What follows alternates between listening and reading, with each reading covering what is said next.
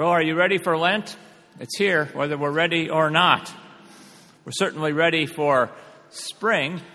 And I've noticed just in the last couple of days as I'm walking over here to the church that already some of the early spring flowers are just beginning to pop up through the ground. So it's a wonderful sign of spring. And Lent, the word Lent comes from an old Anglo Saxon word, which means to lengthen. And of course, we know that the days are lengthening right now, and that's what Lent means lengthen. Lent is a time of growth. So we see this growth that's happening around us right now. We're, we're yearning for it. We are yearning for it. There's something within us that yearns for this growth.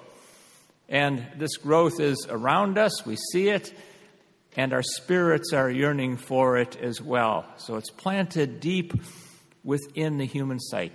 It goes all through us, all through us. And that's what this season is all about. And this new life is promised to us in the first reading that we have today from the, pra- from the passage of Genesis, speaking to us about God's covenant. The rainbow is a sign that reminds us that no matter how far we drift from God, no matter how cold it gets in our lives, if we forget God, we get buried, God never forgets us.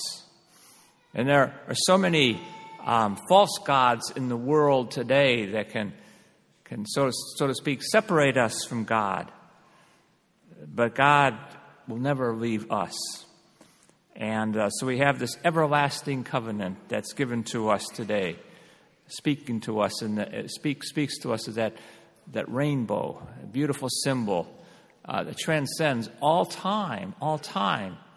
We know that. We know that. And then we have the gospel today. Um,